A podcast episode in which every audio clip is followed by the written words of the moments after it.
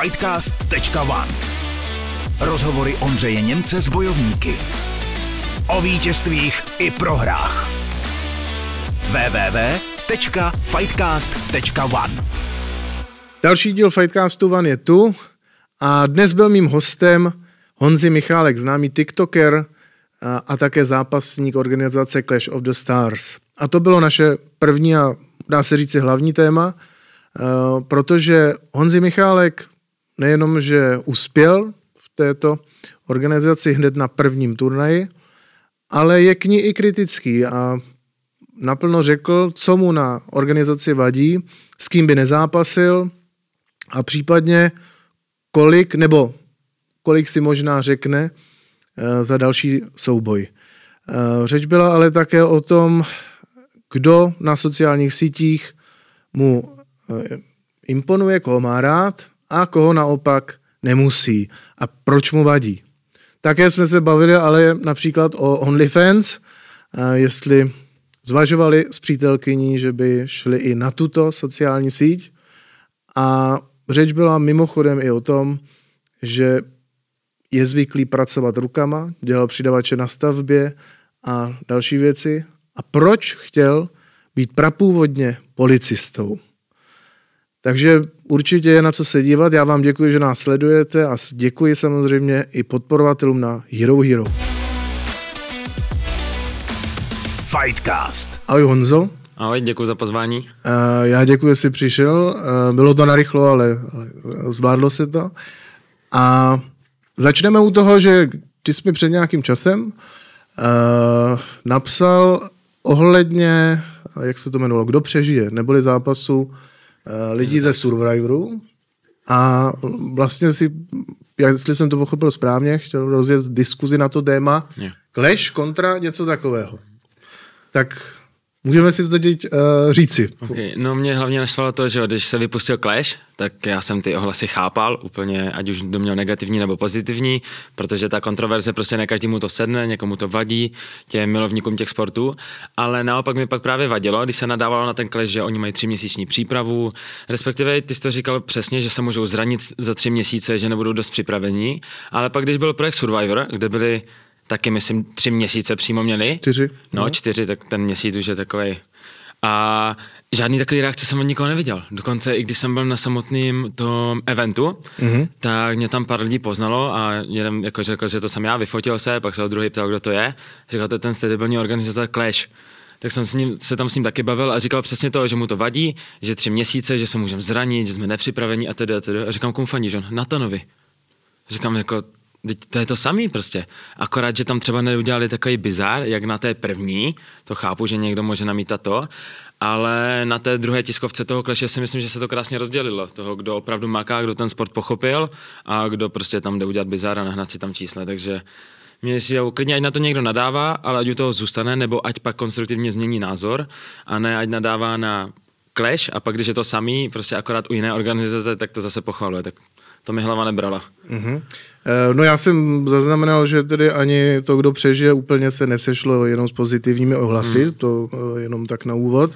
Rozdíl je, jestli mají ti lidé na to ty čtyři měsíce, ale v mnoha případech Eh, to bylo skoro o měsíci nebo několika týdnech eh, přípravy, co se týká prvního kleše. No my jsme o tom věděli všichni tři měsíce, čtyři měsíce, teda musím uh, říct, že Tadeáš, ten to vzal na poslední chvíli, veselý, mm-hmm. proti Luktomovi, protože Luktomovi vypadl soupeř mm-hmm. a jinak my jsme všichni o tom věděli tři měsíce a jo. pak už bylo jenom na nás, prostě jestli jsme skočili do, do gymu, anebo někteří začali trénovat až po druhé tiskovce.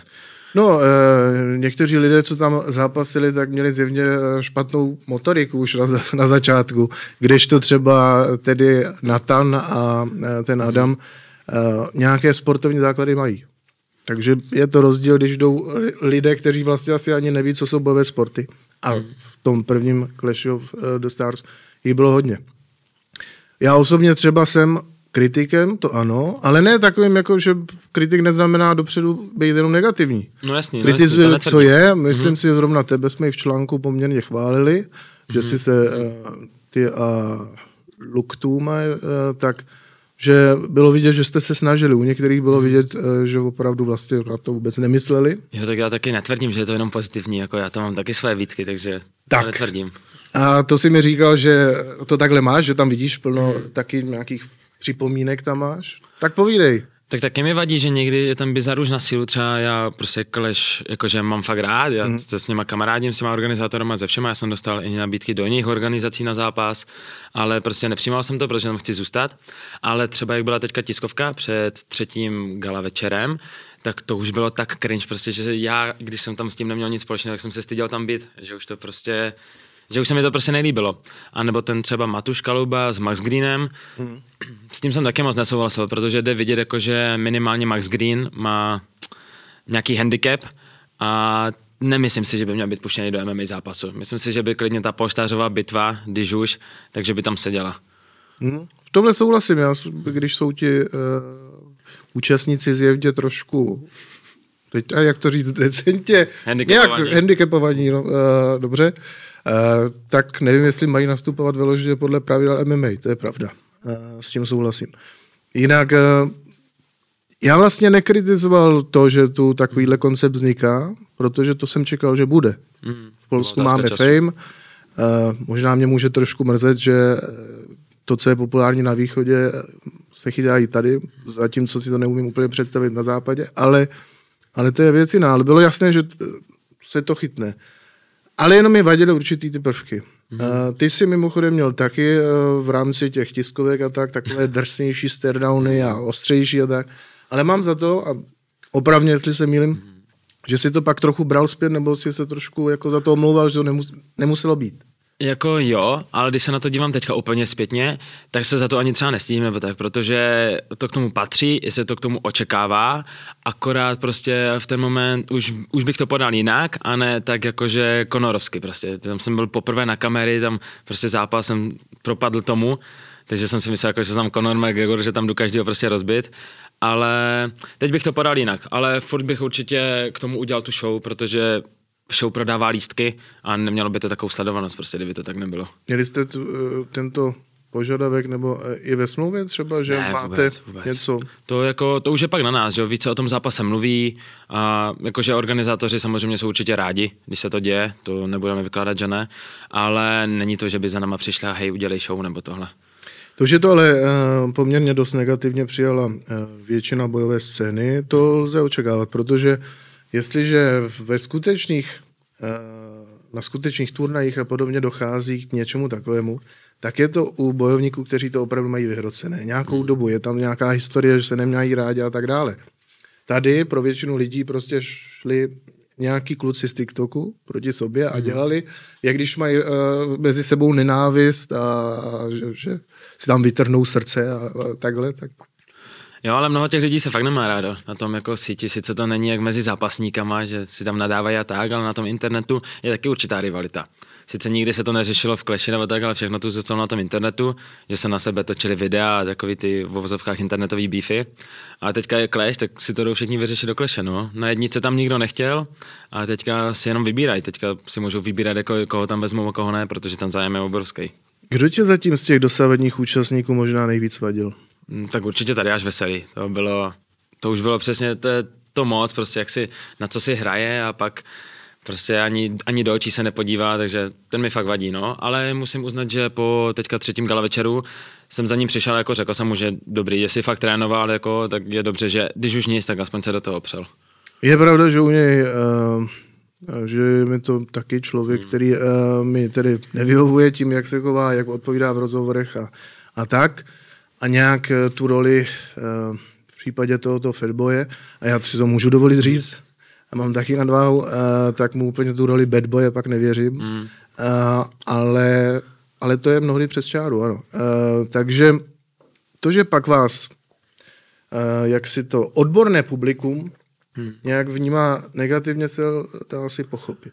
Jo, ale zároveň si myslím, že právě je to i dobře, že tam jsou někdo jako Tadeáš, protože pak se přesně oddělí ti lidi, kteří to myslí vážně a ty, kteří to nemyslí vážně, protože už, už na té jednice, kdy jsme všichni ze začátku prostě se chovali nějakým stylem nevhodně, tak už na té druhé tiskovce a během zápasu šlo krásně vidět, kdo se připravoval a kdo se na to krásně vykašlal. Takže hodně lidí mi říkalo, že by tam nešli, že automaticky budou považovány za špatný, ale já si myslím, že teď už ne, že teď už je krásná ukázka, kdo je tam normální a koho si lidi oblíbí a komu naopak nefandí a nadávají mu, protože se chová jak s proměnutím dement. je někdo, kdo kdyby vystoupil na Clash of the Stars, kdyby tam zápasil, tak by to pro tebe znamenalo, že, jako, že se ti tam nechce být s ním na jedné kartě takzvaně? Asi bych se netahal mezi politiky, jako kdyby už byli na té kartě, tak bych si řekl, možná bych to přesunul na další gala večer, ale jinak asi ne. Možná někdo taky existuje, ale nedokážu si teďka vzpomenout žádné jméno. Jde mi o to, že přece jenom tam opravdu nastupuje různorodý bizar, co se těch mm. různých person týká. A, a nevím, jestli čím divnější lidé tam by dál nastupovali, mm. tak jestli by to vlastně nezhoršovalo pak nějakou reputaci nebo nějakou mm. prestiž toho, když budeš zápasit na akci. Tak já si myslím, že ta prestiž... Kdyby zápasil třeba Kajínek, no, odsouzený vrah. Já si myslím, že tady ta uh, prestiž je takový, nevím, jak tu prestiž jakož tady pojmout v tom v Clash of the Stars, mm-hmm. jakože, ale myslím si, že ne, já tam fakt, když tam jdu, tak tam jdu prostě za sebe. Já se soustředím na sebe, já se nesoustředím na ostatní, co říkají na té tiskovce, já se soustředím, co řeknu já, jak trénuju já, jaký výkon podám já a tím to pro mě prostě začíná i končí. Ale je možný, jak říkám, nemám někoho v hlavě, ale je možný, že kdyby tam fakt bylo někdo nějaký jméno, který by mi hodně vadilo, tak jako nemám problém s tím říct, že bych tam nešel kvůli němu. Mm-hmm. Když jsi měl ten první zápas hmm. na té akci, která byla jiná než ty poslední, teda hodně, hmm. bylo to v takové spíš tělocvič, a hodně takové jako eh, narychlo, dá se říct, ale um, je to pochopitelný, protože to byl nový projekt. Hmm. Jaký to vlastně na místě bylo? Jak jsi ten den i užil, na, na, kdy na tebe padly nervy třeba, jestli byly? Já jsem hlavně myslel, že budu nervózní už předem, ale mm. byl jsem nervózní až půl hoďky před zápasem, kde jsem fakt chodil jenom vyklepával ruky, ruky, klepal jsem se, nevěděl jsem vůbec, protože úplně poprvé jsem vůbec někam tam šel. A i když tam bylo, kolik, 150-200 lidí, protože byla korona, tak já jsem si to užil neskutečně a už tak mi to přišlo, že je to úplně obří event. A právě nedokážu si představit zápasy mezi vypranou halou královkou 3000 lidí, a fakt nevím, já jsem si ten den užil, nervózní jsem teda moc nebyl, až na ty poslední chvilky před tím zápasem a v momentě, kdy jsem přišel do klece, tak už jsem vypl. Já si nepamatuju ani nic z toho zápasu, kdybych se nepodíval na záznam a prostě jsem měl autopilota a nic se nepamatuju. Tvým soupeřem byl uh, TikToker, TikToker, který si říká Bestrika, nebo klub yeah. Bestrika. Teď si jenom říkám, jaký je to pocit, když pak teda jako, jo, porazil jsem Bestrika. Nevím, eh, jaký to je? Jako asi to byl zatím nejlepší, i když to byl úplně amatérský zápas všechno, tak to byl asi nejlepší sportovní zažitek, který jsem kdy zažil. Já teda sportu od maličku, já jsem mm-hmm. vyhrál velký turné ve fotbale, jak ve florbale a nikdy jsem takovou radost vítězství prostě neměl. Tam jste sám za sebe, takže když to poseru já, tak prostě prohraju já. Tam není, že mi to zachrání tým. A fakt to byl asi no, nejlepší sportovní zážitek. Takže si to plnohodnotně užiješ, i když vlastně nenastupovali jste jako bojovníci. Jo, jo, přesně tak, přesně tak. Máš do budoucna nějaký uh, vidinu toho, že bys si to rád zkusil opravdu jako s profíkem? Jo, já jsem to říkal hned od začátku, s profíkem teda nevím, ale určitě s nějakým amatérem, že jo, ti amatéři, kteří to mm. dělají sedm let, tak už jsou na úrovni skoro profíku. Takže určitě bych chtěl, buď ať mi no, v kleši přímo, že mi tam seženou nějakého amatérského zápasníka, a nebo klidně po nějakou jinou organizací, ale já nevím, v rádovi třeba čtyř let, fakt, ať jako umím všechny techniky, no ne všechny, ale fakt, ať jsem si jistý a budu mít prostě všechno za sebou už. Tomáš Lesy mi vždycky říká, když se ptám, jestli mu někdo dal najevo uh, ten svůj negativní postoj mm. k tomu, jestli někdo opravdu ho skritizoval, třeba trenéři, kteří jinak hodně kritičtí jsou. On mi mm. říká, že ne, že mu to nikdo vlastně napřímo neřekl. Co tobě? Měl jsi někoho, kdo vyloženě ti něco k tomu řekl? Ostřejšího? Osobně asi ne. Samozřejmě nějaké kritikem byly. Neřeším teďka rodiče, kteří vůbec nechtěli do toho jdu. Hmm. Ale na internetu já dostávám tam kritiku denně. Denně dostávám stovky kritik, takže tam v momentě, kdy se vypustila první tisková, zpráv, první tisková konference, tak mi přišly jako tisíce kritiky. Takže asi takhle, no, ale osobně si myslím, že ne. Osobně ne, ale bavili jsme se ještě, než jsme začali hmm. a, a o tom, že vlastně si trénoval v Monster Gymu. Hmm kde je hlavním trenérem Petr Monster kníže. A ten vím, že na to neměl úplně... Jo, tak ten to neříkal přímo mě, no. Ale když jsme tam došli do toho gymu, toho jsem se popravdě bál nejvíc. A já už jsem chtěl za MMA začít dřív. Ale když už jsem se dostal... To se bojí víc lidí. Když už jsem dostal do podvědomí veřejnosti, tak jsem se bál přijít do toho gymu, že přesně budu zaškatultovaný, že tam prostě ten TikToker a, a tak dále. Ale ten klež nás nějak donutil prostě už tam jít. A když už jsem tam šel, tak samozřejmě jsem viděl ty výrazy, jak se na nás kouká, jakože co tam děláme, proč zrovna do jejich gymu. I od kluku se mi donešlo, co pak říkal, jakože Petr Monster o nás. A co pak? No nic pozitivního. Ale já si stojím za tím, že jsme fakt makali s Lukem, jakože já jsem na trénink přišel první, odcházel poslední. Takže i po tréninku jsme si tam dávali navíc a kluci to rychle pochopili, začali nám pomáhat.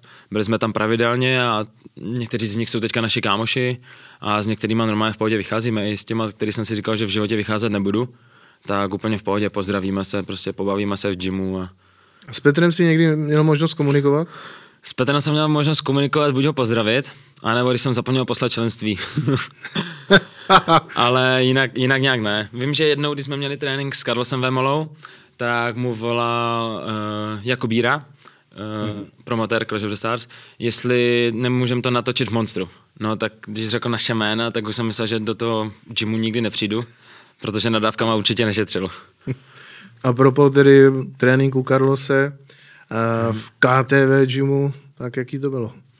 Jo, bylo to dobrý. Já jsem si myslel, že jsem připravený už. To už vrcholil příprava, to byly, myslím, tři týdny do konce. Takže už jsem měl mít maximální formu. No a zjistil jsem, že vůbec nemám maximální formu. Já jsem tam přišel, rozcvičili jsme se a jeli jsme jenom 4x3, protože že jo, v kleši se hodí 3x3. A jeli jsme airbike, eh, pak vlastně pás, šplhání a veslování. Mm. A já jsem začínal na airbikeu, tam jsem měl mít 60, tak to jsem dal teda přesně, no a pak už jsem nedal nic. Já jsem byl úplně vyčerpaný z toho airbikeu. Takže mě to akorát psychicky zhodilo a pak když jsem šel do gymu, tak jsem zase ale věděl, jak trénovat, protože to nám poradil, takže to mi pomohlo na ty poslední dva týdny. Uh, Carlos, mnohdy ty lidi dostane buď uh, do zvracení nebo do pláče. Čemu jsi byl blíž? Obojí. Obojí. Tam jsem se tvářil docela v pohodě, to jsem se vydýchal, ale pak když jsme sedli do toho auta, tak fakt jako se mi začalo chtít zvracet, motala se mi hlava, byl jsem úplně vyčerpaný, takže to bylo strašný. A byl jsi poprvé taky ve Vemolendu. To je jo. místo, jaké tady nikde není a asi nejenom v naší republice. Co jsi na to říkal? To ještě nebyl takový extrém, jak teďka, myslím. Ještě tam neměl, jako ty... Čem?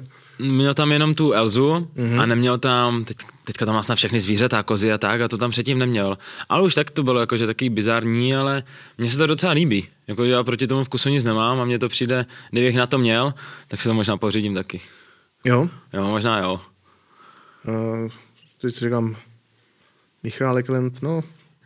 Ne, to pojmenoval nějak líp.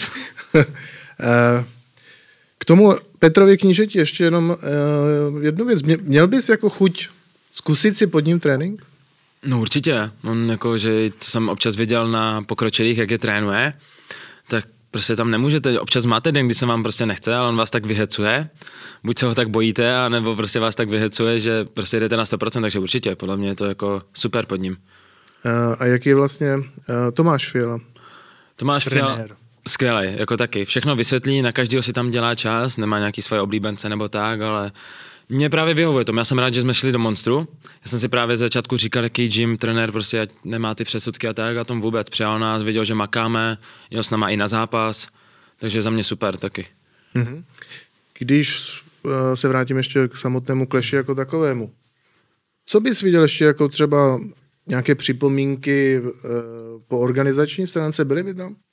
No u té jednice jo, to bylo s těma pay že přepínání kamer, zvuk, ale je to lepší a lepší, jako tam, kde teď byl třetí gala večer a kde ten klež je, tam nebyla žádná organizace skoro, tak daleko.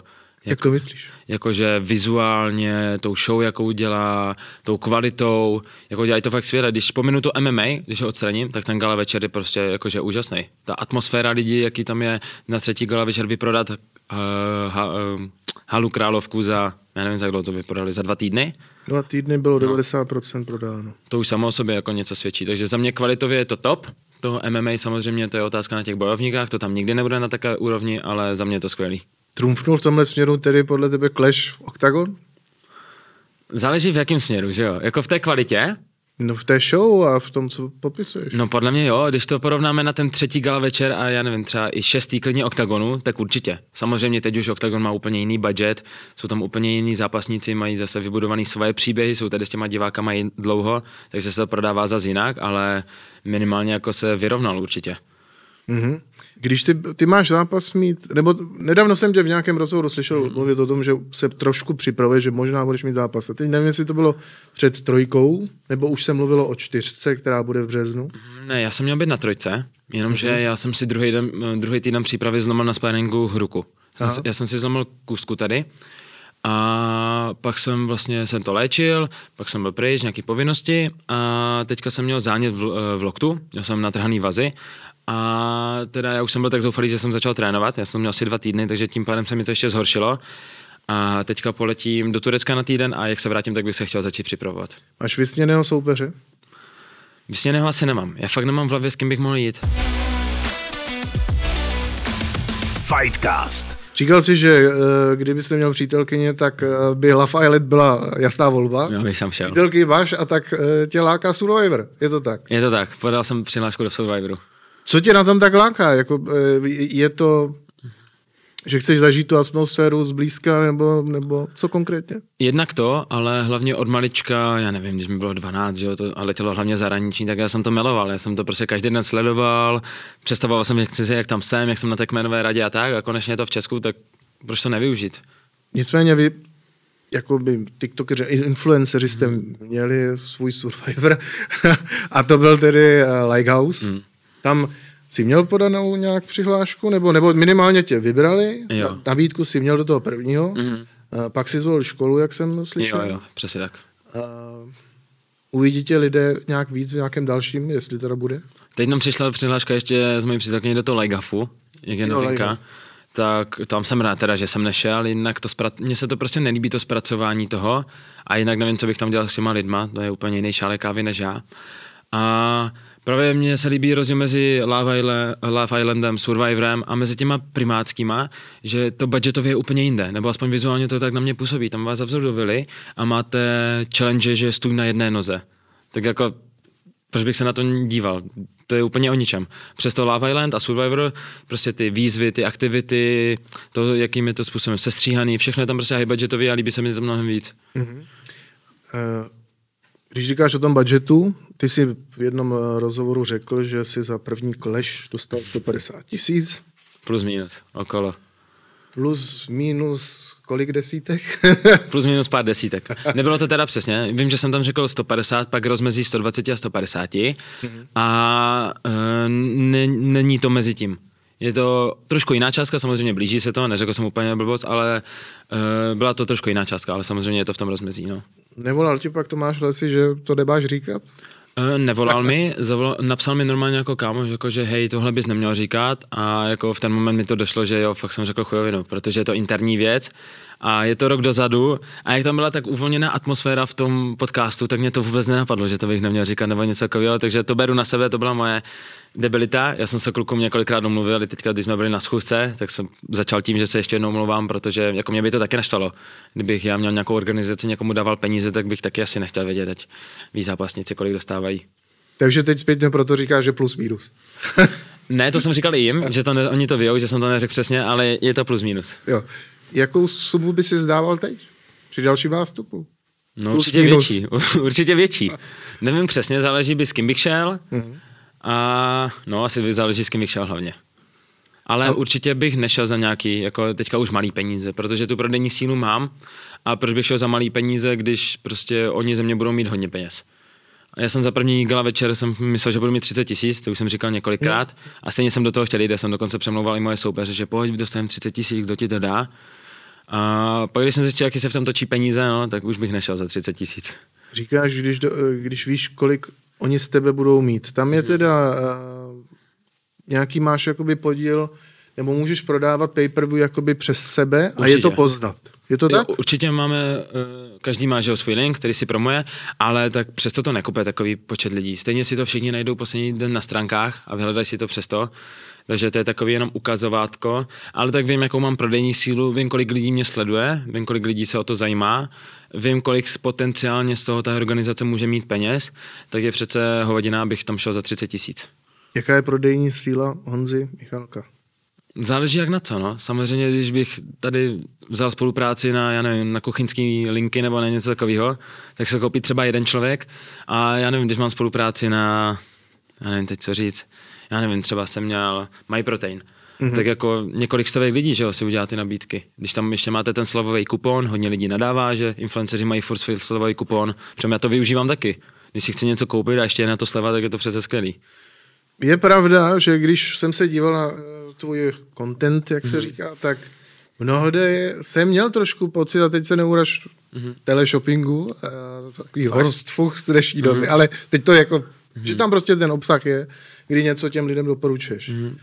Tak ono... Nakolik je tohle ti uh, jako trošku třeba proti srsti, že vlastně musíš mm-hmm. takhle obchodovat a nabízet? Nebo... Tak ono záleží, že jo. Jakože já působím na TikToku, tak my z views nemáme, jakože nemáme monetizaci obsahu. To není, no. Jak na YouTube. Takže já se těma spoluprácemi prostě živím. To je můj jediný zdroj příjmu, to je jediný zdroj příjmu. A, ale přesto, když jsem třeba měl jsem dva týdny, kdy jsem třeba nevydal jediný video a měl jsem mít spolupráci, tak jsem je zrušil, protože já nedávám spolupráce, když nemám obsah. A když mám obsah, když jim pravidelně dávám obsah, tak to eh, podložím nějakou tou spoluprací ale záleží jak kdy, no. Někdy se to naskupí, někdy třeba měsíc nic, ale pak zrovna naskáčou kampaně a chcou to v rozmezí třeba dvou týdnů, takže to vypadá, že vydává spolupráce. Ale když to tak je, tak právě třeba další měsíc zase nemůžete vzít každou spolupráci. Hmm. A 80, kdo musí doufat, že 90% jako spoluprácí odmítám.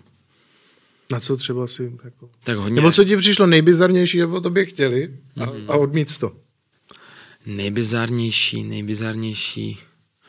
To nevím, ale chodí mi jakože klasiky jako CBDčko, sázení kanceláře a takové prostě, který fakt promovat nechci. A chodí mi i hodně značek, jakože který ať vypromuju, ale řeknu si, že ne, nebo to není moc spojený se mnou, že to nepoužívám já, nebo si to nedokážu představit na mém profilu, tak to prostě nevezmu. A to už jsem odmítl jako, klidně si troufnu říct, že i miliony jsem odmítl už. Kdy tě vlastně napadlo, že budeš tak jako sdílet svůj život? Nenapadlo to mě, napadlo to kamaráda, když Aha. byla první korona, tak my jsme spolu volali přes TeamSpeak, něco takového, to není podstatný. A sledovali jsme fotbal a pili jsme u toho. Každý byl mhm. zavřený u sebe doma, měli jsme na sebe webky a kámoš e, nám ukázal, že natočil TikTok se svým bráchou. No a jak jsme byli trošku opití, tak jsme si řekli, že hej, tak natočíme TikTok taky. No já jsem vydal TikTok a to mělo třeba čtvrt milionu zhlédnutí. A já jsem si říkal, jako, že cože? A tak nějak jsem to měl vždycky v sobě, ve 12 jsem točil na YouTube videa a tak takže jsem mu to pak nějak tak zůstal. No. Když jsem viděl jaký možnost, že já jsem byl v ten, v ten moment jsem byl nikdo v infosvětě. A že já mám čtvrt milionu zhlednutí, jako to nemají ani někteří prostě influenceři na videách nebo na něčem takovým, takže to bylo pro mě neskutečné, tak jsem mu toho zůstal. No. Jaké video zatím bylo nejsilnější? Moje nejsilnější video bylo s přítelkyní na dovolené, jelikož ten algoritmus pozná, eh, kde sídlíte. A mm-hmm. jelikož já jsem si tam založil nový TikTok v Americe, no a ještě tam byla přítelkyně v plavkách, já jsem tam byl v plavkách a to mělo třeba 35 milionů, 40 milionů zhlédnutí. Které video, na který seš nejvíc jakoby hrdý? Mm-hmm. Já se říct, máš nějaký takový, který mm-hmm. zatím bylo to? Jsem spíš na YouTube hrdý na své vlogy, ty mě fakt baví, mm. to bych si pustil a občas na ně koukám jen tak. A když jsme na TikToku, tak mě poslední dobou baví content, který dělám teďka. Chodím mezi lidi, tam se na nějaké otázky, nebo třeba jdu za bezdomovcem a zeptám se, jestli si radši vybere víno nebo jídlo pro psa, když má psa a nějaký prostě taky ty sociální v experimenty, tak to mě baví tvořit hodně s těma lidmi. Já jsem sociální? Totiž, no, promiň. Já jsem totiž extrovert, takže já fakt nemám problém se bavit s kýmkoliv kdekoliv, takže tohle mě fakt baví. Sociální experimenty, které ale už eh, let's, kdo, let's kde dělal. No to je jasnečka, to letělo na YouTube všechno. A právě na TikToku je dobrý, že před do YouTube musíte mít 8 nebo 10 minut, ať máte monetizaci. A jelikož na TikToku není, tak to nemusíte řešit. A tam uděláte jednu reakci, máte video, druhou reakci, druhý video. Z toho na YouTube máte 10 reakcí v jednom videu. Takže v tomhle je to lepší a lidi to baví a nevidím na tom nic špatného, jako všechno je skoro převzatý ze zahraničí, všechny experimenty to jo, já, už dělali. Já to nevytýkám, ale jako, že je to experiment, který uh, se už dělal a jenom tohle to, že vlastně, a já si to dovolím říct, že, že točíš to videa s těmi lidskými troskami a oni bohužel jsou, to tak je. Že člověk, někteří který je na, někteří ne. Uh, člověk, který je bezdomova na ulici, hmm. že myslí, že není už jsem potkal pár, který nebyli, který nevím, jestli mi teda lhali, ale působili na mě, byli chytří, když jsem jim dával otázky, byli v úzovkách v rámci možností čistí a byli úplně v pohodě, tak si myslím, že to nejsou úplně trosky. Já nemyslím trosky úplně, eh, to máš jako eh, troska zřícenina nebo tak, mm. pořád to může být, teď nemyslím, že jsou to feťáci, opilci a tak, ale, ale jsou to lidé prostě, kteří jsou na okraji společnosti a, mm. a v různých podmínkách. a s nimi točit eh, ten content a potrávat to, jak na, nich, jak na tom jsou, je podle tebe? Mm, To vůbec není o tom, jak na tom jsou nebo něco takového. To já tam nejdu a neptám se ho, jako, že jestli fetuje nebo něco takového a prostě za ním jdu a zároveň udělám dobrý skutek, zároveň, že mám eh, content pro sebe a zároveň eh, zjistím i, prostě já nevím, jestli dokážu odpovědět na nějaké otázky, protože třeba teďka jsem točil, že jsem tam našel uh, dva, kteří byli v poměrně vzdělaní, normální, chytří, tak za každou správnou odpověď jsem měl prostě stovku. A pak, jak vypnu video, tak jim dám ještě další pěti kilo, že děkuju, jako zeptám se jich prvně, jestli to můžu zveřejnit a až potom to vydám. A to není, že bych, já nevím, dokumentoval jejich život, jak třeba dělal Aleš Bejr, že by dokumentoval jejich život, každou jejich to. Já prostě jdu a točím je s normálníma lidma. Ale některé videa prostě jsou specificky na tenhle typ lidí, tak to jdu prostě točit za něma. A já na tom nevidím vůbec nic špatného. Oni mají radost, že něco dostanou, já mám radost, že mám video, lidi mají radost, že je to prostě baví, takže za mě je to win-win situace. Mají větší zásah? Záleží jak co. Určitě, určitě je tam nějaký větší větší pravděpodobnost, že se na to ti lidi podívají, že jo, když je tam bezdomovec, ale nemusí to být pravidlo. Záleží zrovna o co tam jde no, v tom videu. V jednom podcastu právě ten uh, Aleš Bejr se myslím jmenuje, uh, říkal, že vlastně k čemu je bezdomovec a nedokázal na to přijít, Mhm. že jsou to vlastně, vyznělo to zbytečně lidé. Jak to vidíš ty? Já si to nemyslím. Já, já fakt nevím, čím si jaký člověk prošel, prostě co ho k tomu dohnalo, ale jako jestli si za to můžou sami, já nerozeznám, jestli si za to můžou sami nebo ne, ale ti, kteří si za to můžou sami, tak to jsou pro mě možná taky zbyteční lidi, jestli prostě jenom fetují, obtěžují lidi a nic okolo nedělají, ale hodně, kteří prostě nebyli tak psychicky silní nebo prostě nějak silní a nedokázali to unést, no, tak skončili takhle. Takže já, já si říkám, já se jich neptám na jejich životní příběh, takže já to nedokážu rozeznat, který je zbytečný a který ne. Uh, já si myslím, že vlastně o nikom se nedá říct, že by byl zbytečný, hmm. protože i v případě těch opilců na ulici, bezdomovců, bylo mnoho případů, kdy třeba našli v popelnici odložené dítě. Zachránili Jasně. život. Hmm. Náhoda, ale o nikom se vlastně nedá říct, že by byl zbytečný, může pomoci z ničeho Jasně, nic někomu dalšímu. Může ale dva roky taky obtěžovat lidi, že jo, na fetu prostě na nádraží tady v Praze a pak může najít člověk. To je prostě situace, no. To... Fightcast. Jo, eh, navíc máš takhle aspoň uh, odrazující případy. Uh, mimochodem, tedy, když jsme u toho, co ty a nějaké návykové a nepovolené látky? Já? Tak já nebudu hádat, já jsem určitě zkusil, jako kde co, neskusil jsem teda všechno, ani ty nejhorší, to bych si fakt nevzal do ruky, jsem naštěstí slušně vychovaný a mám na to hlavu, ale e, třeba kouřil jsem rok po 18, naštěstí jsem s tím přestal, to jsem zrovna hrál florbal na nejvyšší úrovni, na které jsem hrál, na nejvyšší li- lize prostě juniorů v Česku. A kouřil jsem, takže naštěstí to mi pak došlo. A alkohol, já nevím, já jsem si proti tomu vybudoval teďka nějaký, nějaký prostě, nějakou ochranu a já prostě nenávidím, když můj mozek nemám pod kontrolou. Mm-hmm. Já prostě, jakmile jsem opilej, tak já jsem, nechci říct agresivní, ale prostě naštvaný, že nedokážu sám sebe ovládat, takže já se zbalím, ať jsme kdekoliv na akci, tak se zbalím a jdu domů. Takže já jsem, poslední alkohol jsem měl na narozeniny kámošky, tam jsem si dal jeden drink a šel jsem domů, jinak já jsem rok, rok se nedotkl alkoholu. Uh, dobře, eh, to, že říká, že po 18 si začal kouřit, to opravdu si to tak dali, že až v plnoletosti. Ne, samozřejmě jsem zkusil, jakože míň, ale nekouřil jsem určitě pravidelně. Jenom třeba, když jsme šli, já nevím, na zábavu na vesnici s kamušema, tak jsme si tam samozřejmě potáhli cigarety nebo jsme si zapálili, ale až po 18 jsem začal pravidelně kouřit a nechápu, proč jsem to dělal. Fakt já nevím, asi je to tím, jak ta doba a jak vám to přijde cool, tak asi proto jsem to dělal, protože mě to nikdy nechutnalo. Vždycky mi z toho bylo špatně, v létě prostě, když jsem si zapálil na 30 stupních, tak jsem akorát se pozvracel, takže já fakt nevím, proč jsem to dělal. Mm-hmm. Jsem do teďka na to nepřišel. Eh, tak ale ty někdy si o sobě říkal, že jsi poměrně byl takový jako divočejší, nebo si chtěl jako být ten drsňák, takový ten mm, od vás rebel. Uh, tak uh, mimochodem, co bylo tak uh, něco, co bylo nejvíc, že si to třeba zpětně uh, to lituješ třeba? Bylo něco. Asi, že jsem zbytečně vyhledával problémy. Jak jsem byl mladší a bavil jsem se se staršíma, tak jsem chtěl strašně zapadnout a oni byli všichni taky drsňáci a když jsme jeli třeba do Zlína na party a viděl jsem, že se tam někdo žduchá, tak jsem se hned v tom musel angažovat a teď už také nejsem. A je, to asi nejvíc litu. Je něco, čeho nejvíc lituješ právě v tom svém obsahu, který dáváš? Mm, já si nemyslím, že bych něco až tak musel litovat, jako že bych si řekl, že že už bych to nikdy neudělal nebo tak, ale jediný, co tak, když jsem v tom byl úplně nový a začal mi chodit první spolupráce, tak jsem bral kde co, že jsem nepřemýšlel, jestli je to dobrý pro mě, jestli je to skutečně pro dobrý, pro diváky, ale že jsem to prostě vzal a vypromoval. A to bylo třeba, já nevím, prvního čtvrt roku. Tak to byla asi zatím moje největší chyba, no, kterou jsem udělal. A nějaký ten, dá se teda říct, že na ten content, který ty vytváříš, si zpětně hrdý?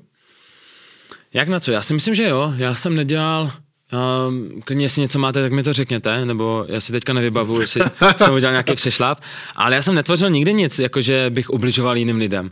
Já jsem točil to, co bylo trendy, pak jsem točil svoje příběhy ze života, pak jsem nějaký příběh kámošů nebo něco takového a posledního čtvrt roku jsem točil teda kde co, vůbec mě to nebavilo, byl jsem tak vyhořelej a teďka jsem se konečně našel v těch sociálních věcech mm. a to mě baví, takže já si myslím, myslím, že jsem nikdy netvořil něco nějak škodlivého pro ostatní nebo něco, za co bych se měl stydět tak já si třeba vybavím teď jednu věc, kterou si sice psal uh, na TikToku nebo kde, mm-hmm. že nevíš, jestli si to měl vydat, ale mm-hmm. vydal jsi to, mm-hmm. že to bylo trapný, ale, ale vydal jsi to. A, a to je to metro, ano, mm-hmm. kdy jsi teda povstal, uh, no, řekl, že, že budeš mm-hmm. táta, lidi na to nereagovali. Mm-hmm. Vím, že v zahraničí se to taky dělalo a lidi začali tleskat. Na tebe moc nereagovali a pak si teda řekl, moje uh, segra bude mít mm-hmm. dítě. Já jsem Jednak uh, mě už si myslím, že už fakt hodně lidí zná. Třeba mm-hmm. ti kluci vzadu si mě hnedka začali točit, takže hnedka věděli. Mm-hmm. Ale právě jsem byl překvapený, protože já jsem to nechtěl vydávat, protože jsem si říkal, že no, jsme tady v Česku, lidi mě tam sežerou, ale překvapivě to mělo pozitivní ohlasy a právě reagovali na to, že lidi vůbec nereagují. Protože co kdybych, co kdybych to netočil a byl bych fakt prostě úplně cizí člověk, který má radost z toho, že mu přišla zpráva, že prostě, že, že bude táta. Já nevím, abych mu třeba zatleskal. Mně to nepřijde jako se tváří, jako že prostě tady křičí, nebo neřeknu, kdybych tam dělal bordel půl hodiny, obtěžoval ostatní lidi nebo tak, ale nevím, no. No vidíš, je to něco, co na české povaze mají třeba rádi zahradiční hvězdy. Mm. Že je lidi neobtěžují, že sem přijedou no. a e, neotravuje. Každému vadí to, co má, no. Jako... Pak si ale, když říkáš, že nikomu si neobližoval, mm-hmm. to je mhm. Pravda, asi, no, nebo to nepublikoval zatím, ale, ale třeba si docela lidi šokoval, protože jsi z té generace, co šla najednou po náměstí a zařovala čupa pivu, děděl? No, to jsem, no. Jako na to nejsem třeba pišnej, ale není to něco, za co bych se styděl nebo tím někomu ubližoval. Prostě jako řeknu si, jo, nemusel jsem to točit, teď mi to přijde trapný, když se na to podívám zpětně, ale není to nic, co by někomu ublížilo, jakože na tři vteřiny někoho slyší křičet, tak buď si řekne, to je debil, anebo prostě nevnímá, jdu dál, no. Uh, je to příklad toho, že jsi opravdu mm. extrovert. Jo, jo, je to tak. Uh, a kde by si se rád vlastně jednou viděl? Dejme tomu taková ta personalistická za pět let, kde by mm. se rád viděl? Já bych tohle chtěl dělat ještě za pět let. Za pět let bych to chtěl stále dělat s tím, že už bych měl vybudovaný něco svého, nějaký mm-hmm. okrajový biznis tomu. Že už bych nechtěl být závislý na těch eh, spolupracích, ale chtěl bych dělat to, co tvořím teďka, plus bych tomu chtěl mít jiný zdroj obživy na čem už pracuji, takže snad Například? to za pět let vyjde. Eh, chtěl bych mít svoji značku. Něco třeba suplementy, vitamíny, doplňky, prostě do posiloven a také věci bych chtěl mít. Nezalitoval jsi někdy, eh, že nemáš třeba jinou tu svoji značku? Máš to Honzi hmm. Michálek, hmm. ale uh, jestli zpětně si říkal, mohl jsem si dát tohle, ne, já jsem nad tím přemýšlel hnedka, když jsem teda mm-hmm. si zakládal ten TikTok, tak já jsem vždycky chtěl být jakože známý z mojí tváří, s mojím jménem, takže takže ne, nelituju toho. Takže proto jenom ta mírná úprava. Jo, jo, jenom tak, ať to nezní jako, že Jan Michálek, ať to není takový. Já nesnáším teda, když mi někdo říká Jane, Aha. tak proto Honzi, no. Dobře. Taky se dá říct si uh, Jene. to taky nesnáším. Uh, dobře. Takže pak ještě jedna, myslím, že jsi zmínil, že by si chtěl uh, dosáhnout zhruba něčeho jako Leoš Mareš. To znamená v té no. popularitě Jo, v popularitě jo. Bereš zpět? Ne, ne, ne, v popularitě jo. Chtěl bych být určitě tak známý, chtěl bych prostě, ať, když se řekne moje jméno, tak ať už ví prostě mladší nebo starší generace. Ale to je tím taky, že Leoš že tady několik let. Ti youtubeři prostě, který teď tady jsou, třeba Vláďa tady byl, tak ho znají taky starší, protože on je tady taky 10 let. A za 10 let prostě ti diváci, kteří sledují mě, tak budou taky starší o 7 let a budeme, já nevím, plásnout třeba 20 a budou mě znát, že jo. A pak budou zase nadávat těm tvůrcům pod něma. A to je prostě koloběh, tak to prostě je, že ti starší na nás nadávají. Přitom, když se, kdybych si pustil starší videa prostě některých youtuberů, tak je to ještě stokrát víc cringe prostě, než to dělám já. A prostě taky se evolvují, ty diváci se s něma evolvují, takže tak to prostě je. Jak ty vlastně vnímáš to, tenhle ten trend, protože jsi vyloženě součástí toho, mm. že vy někteří vybraní sdílíte svůj život mm. a, a vlastně tím vy trošku vyplňujete životy jiných, kteří vás sledují. Mm. No to je vlastně pak nežijou tolik úplně svůj život, ale ten váš. Nevím, jak bych to pojal, no. To už je asi na tom člověku, jako jestli si žije, jestli mu vyplňuje mi ten život, nebo jestli mu nevyplňujeme. Já jsem třeba tvůrce vždycky sledoval jenom pro zábavu mm. a Nevím, no, to je asi na těch lidech, jako tomu nedokážu nic říct. Já nikomu neříkám, ať je můj život, nebo já doufám, že mě lidi sledují jakože pro zábavu, nebo naopak, že se třeba ode mě něco dozví, naopak, jestli chcou třeba, aby byli výřeční jako já, nebo něco takového, tak ať mě klidně sledují, ale určitě bych nechtěl, jako já žiju za někoho něčí život ať si to vyplňuje tu díru, že prostě něco mu v životě chybí, tak se dívá na mě. A jestli to někomu pomáhá, že mu něco v životě chybí, tak se dívá na mě, tak jsem zase rád.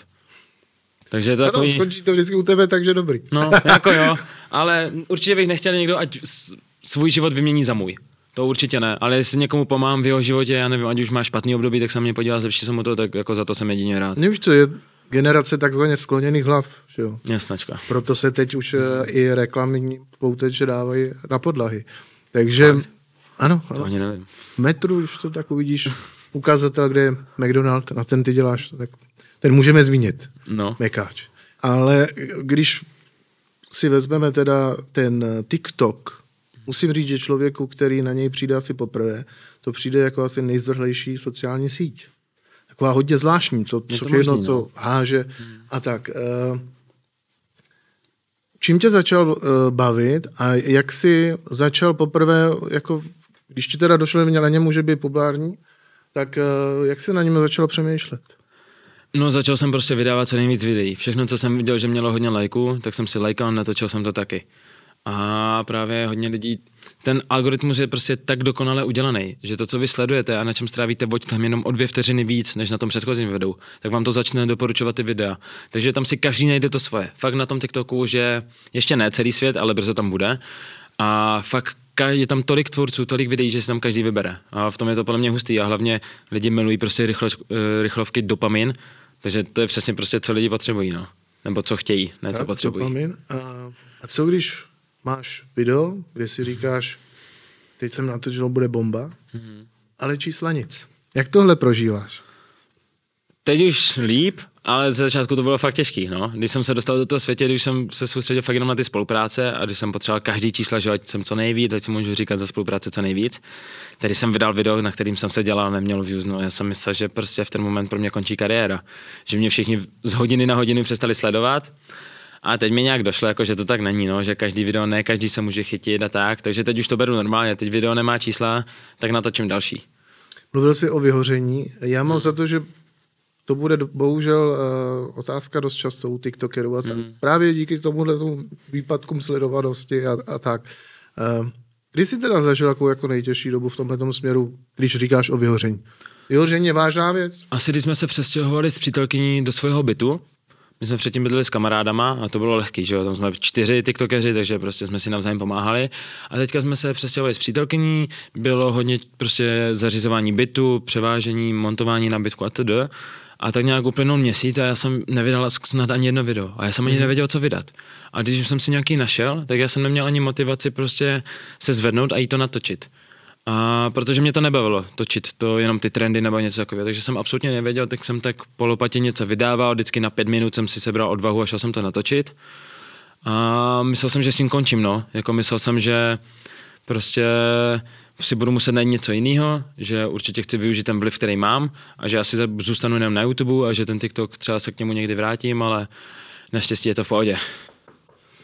S ohledem na to jsi říkal, že eh, nejvíc tě možná se žrdý na ty videa na YouTube. Mm-hmm.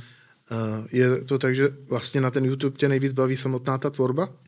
Baví mě hodně ta tvorba. Začátku mě bavil ten střih, ten mě pak omrzel, ale fakt mě baví ta tvorba, že to video je delší, dá se tam předat mnohem větší message, víc obsahu A hlavně lidi, když se podívají na to YouTubeové video, tak si je víc přitáhnete k sobě. Na TikToku vás vidí 10 vteřin swipnou, hmm. ale na YouTube vás vidí 10 minut, takže tomu tvůrci víc přilnou a více v něm třeba najdou. Teď mě jenom napadlo, jak jsem si vybavil ten tvůj hmm. TikTok, že dost často zakončuješ uh, videa ťuknutím uh, čeleb. Tak to bylo okoukary, nebo jak tě to napadlo? To geniální marketingový tah, který nebyl vůbec geniální, ale jak říkal to? jsem si, že se potřebuji od něčím odlišit, něčím, čím si mě lidi zapamatují. Teď už to nedělám, hmm. ale jako když jsem to fakt dělal na každém videu, tak to fungovalo, lidi se mě fakt tím pamatovali. A když jsem to neudělal na nějakém videu, tak mi tam psali komentáře, jako jak to, že jsem to tam neudělal, tak, takže to byla taková v uvozovkách, hodně v uvozovkách moje značka. Co si za znamení Beran? Eh, blíženec, blíženec jsem.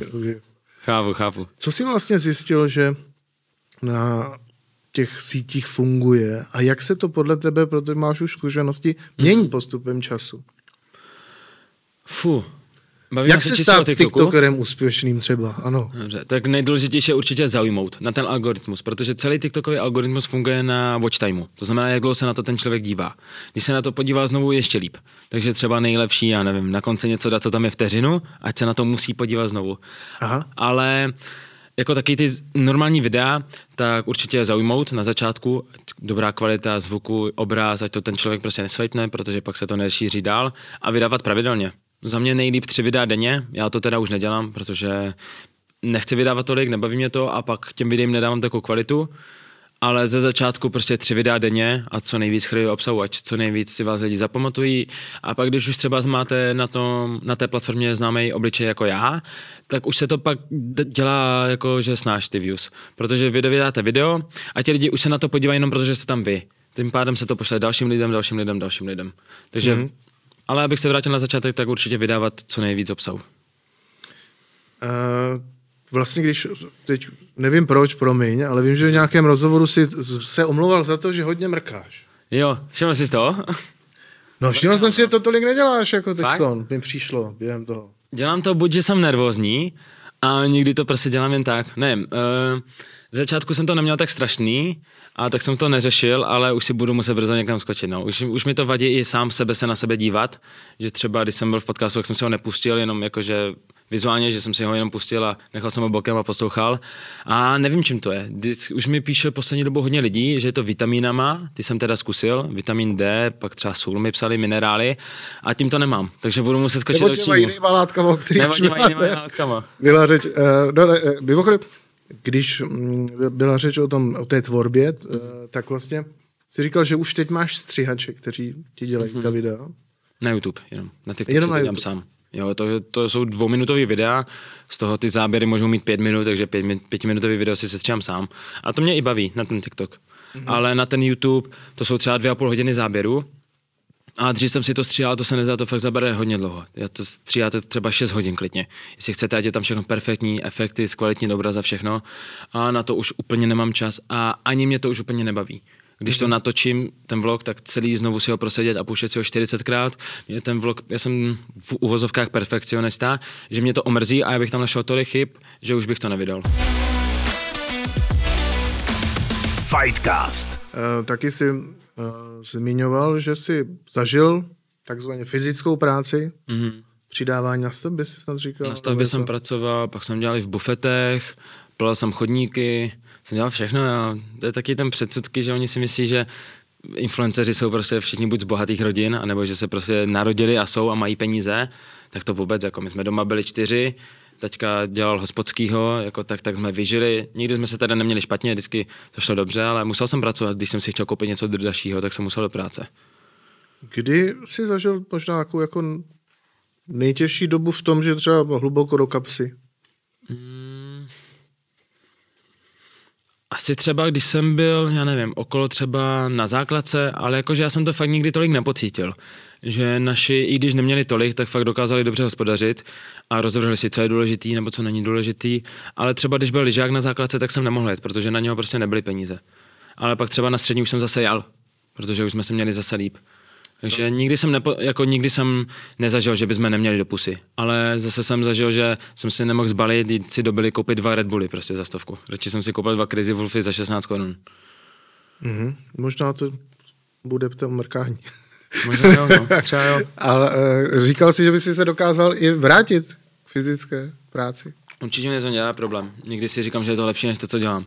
Protože určitě ne peněžně, to jako jo, ale také nadáv, nechat si nadávat stovky lidí, stov, stovkama lidma denně jako není moc příjemný.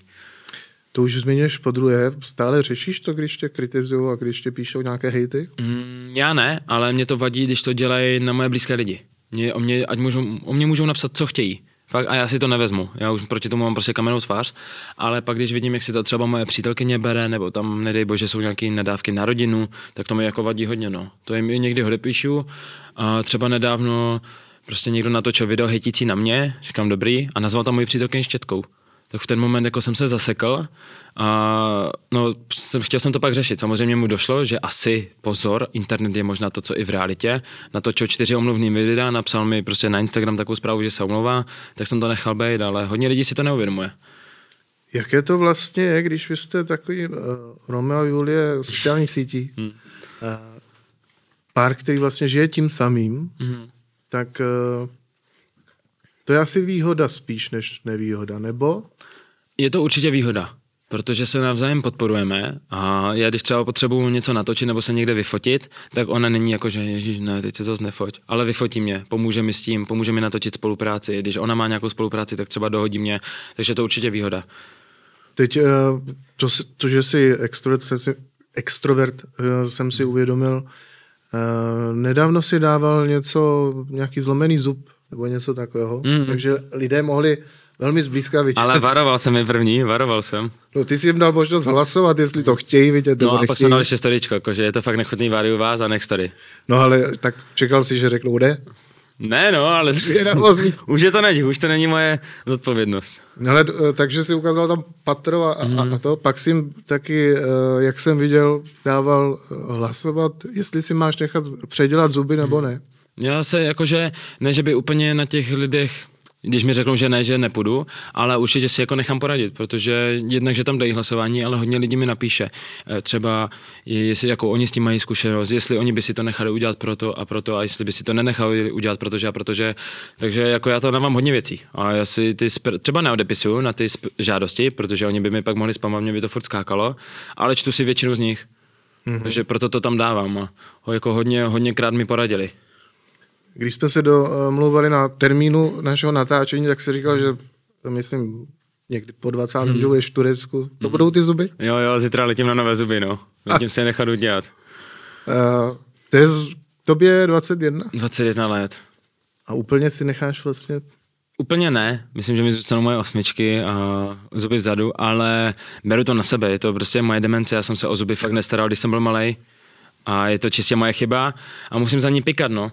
Takže si prostě jedu udělat nové zuby. Jednak jsem měl čtyřikrát rovnátka, za to naši nechali taky prostě hromadu peněz. Já jsem, a teď jim... já jsem je vždycky pak nenosil, takže za to si můžu čistě sám. No. A teď ty zro- srovnané zuby půjdou pryč? Teď, no ani ne právě, já jsem měl vždycky napevno a pak jsem měl nosit nasazovací a na ty jsem se vykašlal, protože mě to nebavilo, tak jsem mi ty zuby zase rozjeli a nekonečný koloběh. Fightcast. Teď k něčemu jinému, kdyby si nebyl tiktokerem, tak si chtěl být policistou. Dělal jsi střední policii, říkal jsi, že... Ministerstva vnitra v Lešově jsem studoval. Se samými jedničkami? Mám maturitu, ano. Ale je to tím, jako, že jsme byli uvolněni od uh, literatury kvůli koroně. Mm-hmm. Tak to bych nedal, to mi fakt pomohlo. Literatury kvůli koroně? No, my jsme měli maturitu, že jo? A my jsme kvůli koroně měli přerušené studium. No, jasně. No, a my jsme měli dobrovolný, nevím, jak se to přesně jmenovalo, abych nelhal, ale máte rozbor knih, děláte a mu, vytáhnete si třeba Romeo a Julie, musíte o tom povídat. Tak to my jsme neměli. To bylo dobrovolné. Mm-hmm. Takže no ne, se... že právě co bych jediný čekal, že by mohlo zůstat i přes koronu, mm. je literatura, protože číst se dalo. No, to nebylo. no, pomohlo mi to. Uh, a policie proč? Uh, nevím, mě to bavilo. Tak nějak prostě jsem se Chtěl si pomáhat a chránit. To taky. A jinak mě to fakt prostě bavilo. Já jsem chtěl být teda ke kriminálce, ale u toho musíte mít pět let praxi. A i když jsem se, já jsem, můj plán byl, že do studu, dám si, já nevím, čtvrt roku pauzu, přestěhu se do Prahy a budu tady policista. Jenomže zrovna, když jsem domaturoval, tak se vyskytlo tohle a tady mám mnohem větší peníze, než bych měl prostě u policajtu, takže ale možná, kdyby mi to skončilo, tak možná třeba půjdu k policii. Fakt by mě to bavilo. případy prvního oddělení tady sleduješ? Nebo? Ne, to nesleduju. já jsem vždycky sledoval ty třeba pořádkovou policii, na, když jezdili na stadiony proti chuligánům a tak, tak to mě bavilo od malička, tak možná proto. Když to, to tak eh, vezme, mluvil jsi o eh, Love Islandu, že se ti to líbí. Hmm. Vy ten Love Island vlastně máte s partnerkou. Hmm.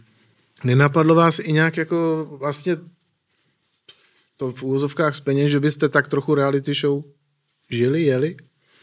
Pustili lidi víc do... Asi ne. Jako pozor, měli jsme takový nápad, když jsme vydali čtyři, že tom, z toho uděláme reality show, ale nemyslím si, že ještě žijeme tak zajímavý životy, aby to prostě lidi sledovalo, aby se to dalo dát do reality show. A mm, jako asi by to mělo menší sledovanost, kdyby prostě co běžně děláme, ale já bych s tím nebyl spokojený, takže ještě ne. A třeba hmm. v budoucnu, jo. Je teda pro tebe něco, co by bylo zahranicí, nebo to si nedokážeš představit, jakožto tak teď Rizí to, extrovert. Teď si nedokážu představit, ale asi by mi to nedělalo problém. Jakože já prostě před kamerama žiju, prakticky veškerý svůj život dávám ven, takže za mě v pohodě.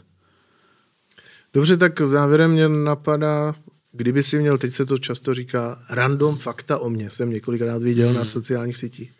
Tak co jsou ty random fakta, to, co o tobě lidi nevědí, přestože s nimi sdílíš hodně?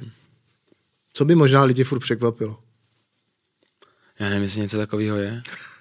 Jako samozřejmě, že mám nějaký tenství, co jsem někdy v životě udělal, ale to úplně ventilovat nechci. Ale můžeš. jako, můžu, ale nechci. Já, já fakt nevím. Jakože taky ty základní fakta si myslím, že o mě všichni ví. Já jsem docela otevřený na tom internetu, i jako v těch rozhovorech v minulých jsem také o sobě toho řekl dost. Takže nějaký zajímavý, popřemýšlím nad tím, a když tak dopíšu do komentářů, ale nějaký fakta mě určitě teď neza, mm, nenapadají. Uh, tak nějaký koničky, které ještě nebyly odprezentovaný, nebo... Tak jako miluji hraní počítačových her, to třeba někteří neví. Na tom jsem byl dokonce, troufnu si říct, závislý, když jsem byl menší. Já jsem ze spaní jako křičel prostě nějaký hry a tak dále, ale to je tak všechno. No. Kdy jsi zažil podle tebe nejtěžší období? Fuh. Mluvili jsme o tom hluboko do kapsy, ale hmm. Nejtěžší období bylo podle mě v 8. v 9. třídě, zatím, kdy jsem absolutně nevěděl, co se svým životem a co jsem chtěl. To jsem, jakože, chtěl jsem být tak nějak policista, ale furt jsem prostě nevěděl, jestli je to pro mě, jestli se tím chci živit a vůbec jsem nevěděl, jako, co bych chtěl dělat. Tlačili mě do toho tak nějak rodiče a tím, že jsem byl puberták, tak jsem si říkal, že prostě to ne, když to chcou rodiče. A bylo to taky nejtěžší období, no. Asi jo, asi jo, tam jsem byl takový trošku mentálně nestabilní. Asi ta 8. 9. třída. Plus ještě tomu hodně pomohli učitelé a školství, no, jako, že ty mě dosekali, říkali, jako, jak jsem k ničemu a tedy a člověk si to vezme. A fakt to, jo, 8. 9. třída, fakt to bylo nejtěžší. Eh, když jsi mluvil o tom, že tedy na lidi, nebo na influencery lidi nějak nahlížejí, je tam hmm. určitá předpojatost. Měl jsem z toho trochu pocit, že tě to trápí. Tak co tě třeba vadí, že mají lidi o vás nějakou představu? Že by mě to trápilo, to ne, ale tak jde to, jde to vidět, jako že tam... Nebo v čem se nejvíc lidi mílej?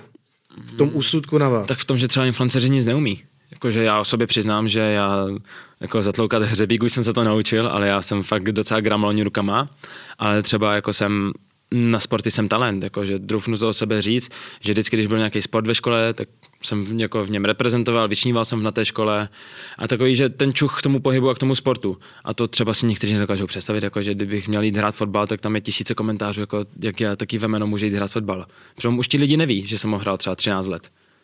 A taky ty předsudky, no, prostě, že si myslí fakt, že jsme vemena, co prostě se nějakou náhodou proslaví na internetu a to je jejich jediný v životě, co by dokázali.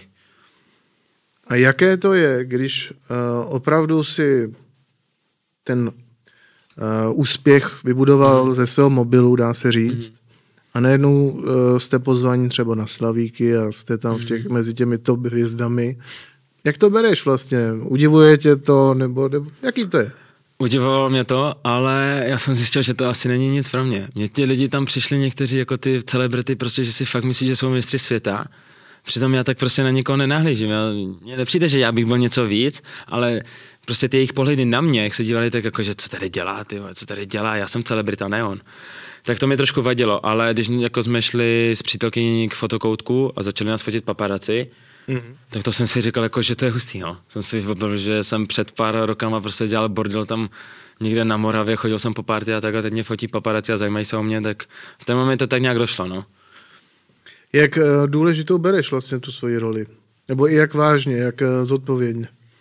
Teď už víc, z začátku jsem to vůbec nehleděl a dával jsem tam všechno, ale teď už mi víc a víc dochází, že ty lidi fakt ovlivňují. Že když si můžu sebe víc jako říkat, že ne, že má každý svoji hlavu, tak to není pravda. I mě ovlivňují ostatní influenceři, který sleduju. Takže jako dávám si na to fakt bocha, někdy, někdy mi něco bohužel unikne, ale snažím se na to většinu času jako dávat pozor. Vím, že jeden influencer Adam Kajumi uh, proslul Jim. Proč úsměv? Jen tak, jakože, nečekal jsem, že se tady dostaneme k Adamovi.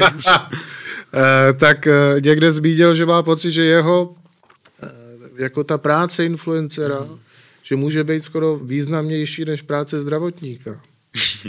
tak tak to si nemyslím úplně, ale jako každá, bez každé práce, každá práce má prostě svůj podíl tak to prostě je a tak to vždycky bude. Ať se to některým lidem líbí nebo ne, ale netroufl bych si říct, že některá práce je víc nebo míň. To jako no, ale ne. asi nezachráníš tolik život. To asi ne, no. Ale jako dokážeme fakt ovlivnit hodně lidí, můžeme ovlivňovat pozitivně, třeba hodně to pomáhá sbírky, my psali Donio se to jmenuje, myslím, ta mhm. stránka, mm-hmm. tak mi psala, takže jsem jim nazdílel příspěvek a vybralo se něko, několik desítek tisíc během dne.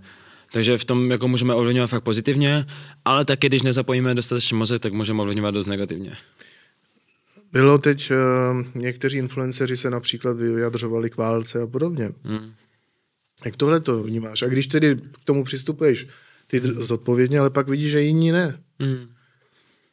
Tak to si řeknu prostě, že jsou to hnupové, no. To je jako všechno, co si k ní můžu říct. Já jsem Nemáš dal... tendenci vlastně lidem nějak teda Měl, dávat svůj jsem, pohled. Teď jsem to chtěl říct, já jsem dal jenom jediný, co já jsem v tu situaci mohl udělat, dát na storičko, ať si prostě od takových lidí nic neberou, že tomu nerozumí, ať se nevyjadřujou. A přesně to jsem udělal prostě já, že Nevyjadřoval jsem se k tomu, protože já o tom nerozumím, já vůbec nevím, co se tam dělo, co se tam děje, co je pravda, co není pravda, tak jsem jenom prostě řekl, ať si od nich neberou a čerpají si to z vlastních zdrojů, prostě někde ze zpráva, z, věro, z věrohodných zdrojů.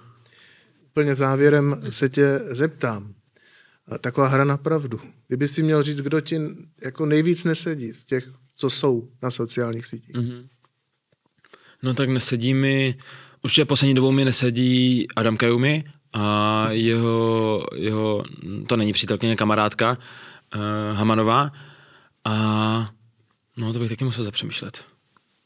Je pravda, že jejich obsah je zvlášť? Mm. No mě hlavně vadí to, že oni tvoří obsah pro děti, vějou o tom, že jo, nemám mm. nic proti tomu, ať si každý tvoří obsah pro koho chcou, ale pak v momentě, kdy už z toho mají nějaký čísla, tak ten obsah začnou sexualizovat. Což mi jako nepřijde v pořádku a vadí mi to docela. A tak kdo jsem já, abych tady mohl odsuzovat. A pak mi... Takže OnlyFans nerozjedete. ale přemýšleli jsme nad tím. Jako to byl... moje přítelkyně teda ne, já jsem nad tím přemýšlel, když jsem slyšel, kolik z toho vydělávají, říkám, nechci se tam vyfotit v plavkách, jako, mně stačí 20%, já ti to dovolím. Ale ne, no, asi, asi nerozjedem. A, a co, t- takže řekla, že ne, nebo?